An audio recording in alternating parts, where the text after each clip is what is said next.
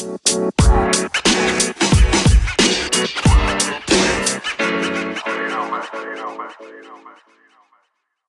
morning, afternoon, or evening, wherever you are in the world. Welcome to DBN News for 5 3 2019, the semi daily news that even plants crave, and Anchor's number one gaming news podcast.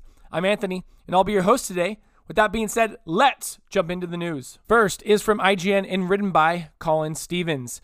Ubisoft teasing new Ghost Recon announcement. Ubisoft is teasing a Ghost Recon announcement by unveiling SkellCon, a fictional convention related to Skell Technology, a corporation heavily associated with the Tom Clancy's Ghost Recon Wildlands. The official Skell Technology website is now promoting SkellCon, advertising this May 9th, 2019 event at 11:30 a.m. Pacific Time.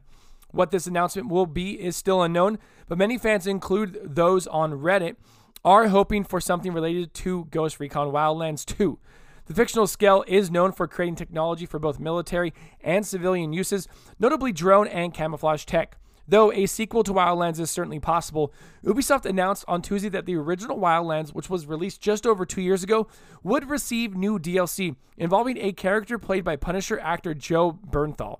This DLC sees his character Cole Walker taking on Operation Oracle, a mission to rescue a scale tech engineer taken hostage by Unidad. This free update was released yesterday, starting an extended free weekend of Wildlands for PC, PS4, and Xbox One through May 5th. Guys, I have this game in my library and need to download it. I've been told I need to play this game. I need to play it. But this sounds awesome. I'm down for it. Second is from IGN and written by Matt Purslow. Matt Purslow dominated the news today, so get ready for a lot of Matt Purslow. First five Call of Duty League teams announced. Activision has announced the first five esports teams taking part in the upcoming Call of Duty League.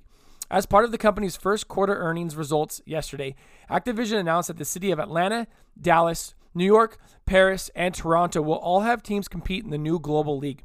Atlanta's team will be owned by Atlanta Esports Ventures, the Dallas team by Envy Gaming, the New York team by Sterling VC, the Paris team by Contact Gaming, and Toronto team by Overactive Media. The structure of the league and city based team franchises is akin to the Overwatch League, which Activision Blizzard has experienced solid success with over the last year. Next, in each of the five founding franchises announced today, we are partnering with existing Overwatch League team owners who have firsthand experience of our esports vision and capabilities and recognize the scale of the opportunity for a global city based Call of Duty League, said Activision Blizzard CEO Bobby Kotick in a press release.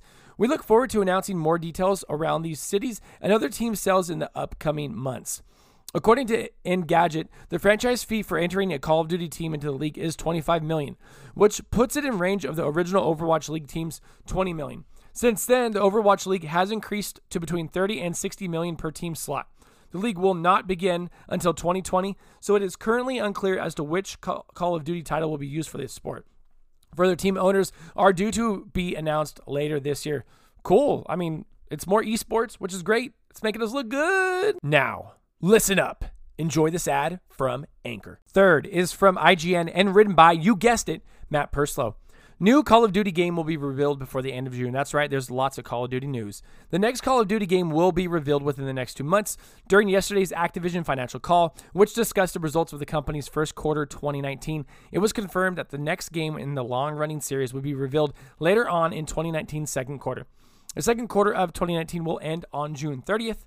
E3 2019 sits squarely within the quarter, but it seems more likely that Activision may opt to announce this year's Call of Duty at a dedicated event prior to E3, as it did for Black Ops 4 last year.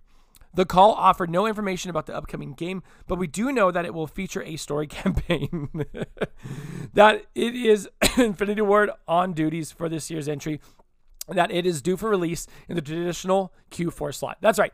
Uh, last year's uh, Call of Duty Black Ops 4 did not feature a campaign. They couldn't get it done, so we got the battle royale mode, uh, Blackout, which I don't know. I kind of hope Blackout goes to be its own thing, standalone. Maybe they go free to play. Who knows? But more Call of Duty. Whoop, whoop. And last is from IGN, and once again, written by Matt Purslow.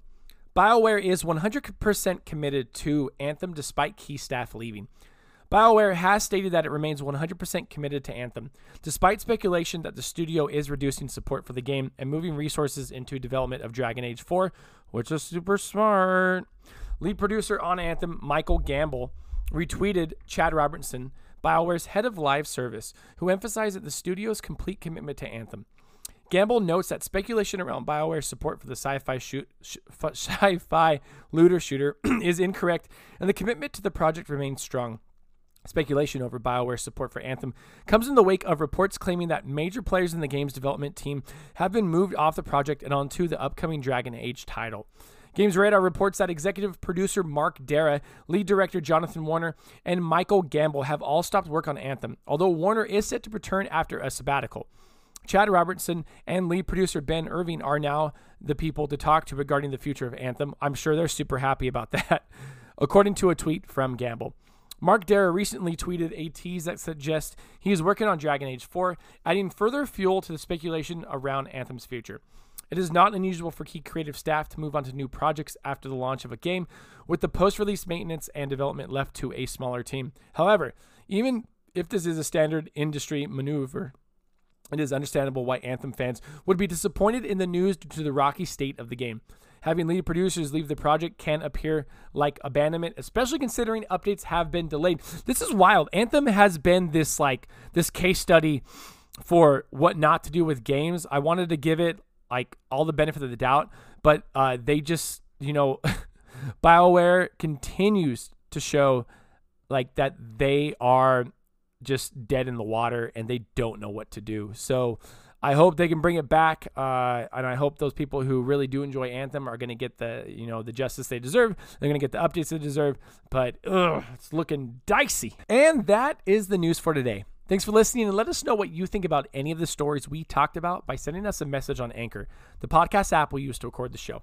If you'd like to support the podcast than listening, please check out our Anchor page at anchor.fm slash dadsbeardsnerds, where you can donate to us via the support this podcast button and sign up for a monthly donation of 99 cents, 4.99 or 9.99 per month. Next, find us on Twitter at dadsbeardsnerds, Instagram at dadsbeardsnerds podcast, or if you'd like to be part of our ever-growing Discord community, find that link in our Twitter bio. Until next time, I'm Anthony. I look forward to making more content for you.